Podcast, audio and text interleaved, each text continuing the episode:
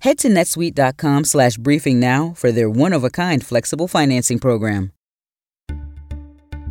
Hey everyone, I'm David Chalian, the CNN political director. This is the CNN Political Briefing. Here's what you need to know in politics for Thursday, August 17th doxing, deliberating, and debating. Former President Donald Trump's legal woes are dominating the 2024 race. We'll bring you up to speed.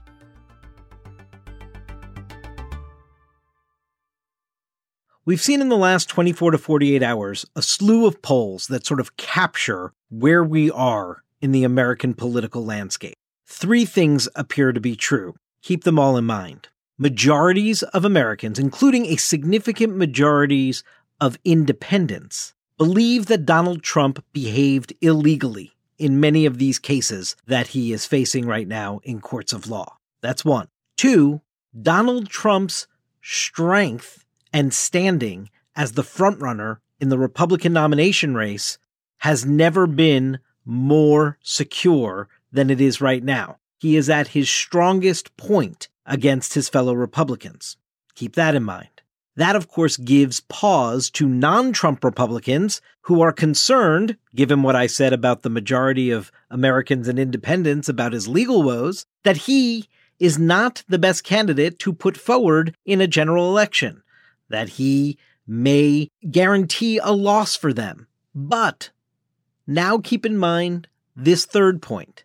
All the general election polling that is out there, and yes, it's very early, 15 months to go, that does a hypothetical matchup between Trump and Biden, they're in basically a dead heat. So think about that. What does that say about Joe Biden's standing? That given number one, where a majority of Americans and independents are about Donald Trump's legal woes that he behaved illegally, what does that say? That he's actually still in margin of error, dead heat race with the incumbent president. That is the American political landscape in August of 23. So let's catch you up on some of the latest developments here. In both the federal and state 2020 election interference cases, there are new threats against a DC judge and Georgia grand jurors. We're learning more about when Trump is expected to turn himself in and how things might play out after that. And CNN has some new reporting on where Donald Trump's head is and the kind of advice he's getting about whether or not to debate his primary challengers next week in Wisconsin. First, in the case out of Washington, police say a Trump supporter in Texas is now in custody after she allegedly threatened to kill federal judge Tanya Chutkan if Trump doesn't get reelected in 2024. Prosecutors say in court filings and in a criminal complaint that the Trump supporter left an alarming voicemail for Chutkan using a racial epithet and warning that she and her family will be targeted. CNN has reached out to all the parties involved for comment and didn't hear back by the time we published this podcast down in Georgia, where Trump was indicted this week along with 18 others for their efforts to overturn the 2020 election in that state. A law enforcement official tells CNN there's concern for the grand juror's safety after some possible doxing. I'll let CNN's Nick Valencia explain more. The unfortunate reality of Georgia law is that these jurors' names are made public. They were published in the indictment that was released earlier this week, and as a result now of doing their civic duty, their lives are in danger. And it was overnight that we learned from Donie O'Sullivan that far right individuals, anonymous individuals, are calling for violence against the Fulton County jurors. And in some cases, uh, some of their addresses purportedly belonging to some of these jurors made their way online, including social media profiles, photos. CNN cannot independently verify those posts. We're not naming the website where they appeared, but the names of some of those jurors appear to match the official names given on that indictment. So far, those Fulton County jurors have not spoken publicly, but security continues to be something that's a main issue for those tied to the legal process here. And there are still deliberations going on regarding when Donald Trump will surrender in Georgia.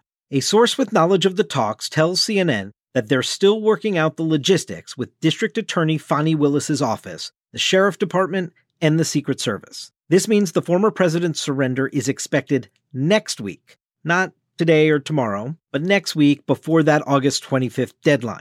Remember, this will not be like Trump's previous court appearances in the three other criminal cases he had been facing. A court filing shows prosecutors want the 19 defendants' arraignment, including Trump's, to take place the week of September 5th, and the trial to start the day before Super Tuesday in March 2024. Of course, expect these calendar items to change. Things are still quite fluid and dependent upon judicial approval.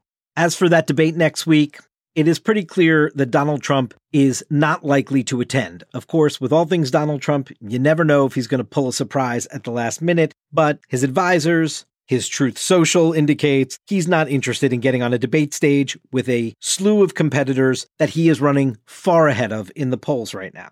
So, what will he do? Well, of course, in Donald Trump fashion, he and his team are looking for possible counter programming ideas. As for his competitors, they have been urging him to appear on the debate stage. In fact, a brand new Quinnipiac University poll out this week showed 57% of Republican and Republican leaners saying they believe if you qualify for the debate, you should actually partake and get on the debate stage. Give a listen to Ron DeSantis on Fox News Radio on Wednesday. You have to earn this nomination. Nobody's entitled to it. You got to get up there and you got to answer questions. So he owes it to people to go up there and debate. He needs to tell people, first of all, I mean, they're going to ask about, you know, a lot of his unfulfilled promises from when he ran in 2016.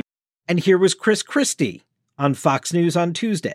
If he is not willing to show up at the debate, what he's saying is he is unwilling to do two things to defend his conduct both at the end of his presidency and since he left, and he is unwilling to lay out his vision for the future about how to beat Joe Biden. He needs to do both, and Republican voters have the right to hear that compared to the other candidates.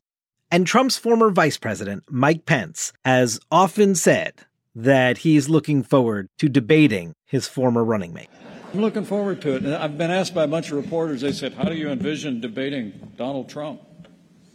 And I, I hope he comes. I really do. But I always answer it the same way. I say, I've, I've debated Donald Trump a thousand times, just not with the cameras on. of course, it is a truism in politics. When you are running towards the back of the pack, you always want the front runner on the stage to try to make your move. But what's so interesting about this particular field in this moment of this cycle, so few of them have been willing to take on Trump directly. I'm not sure it would matter all that much if indeed the former president was on the stage in terms of their strategies. That's it for today's political briefing. Thanks so much for listening. And if you like the show, please consider rating and reviewing us on Apple Podcasts. We'll talk to you tomorrow.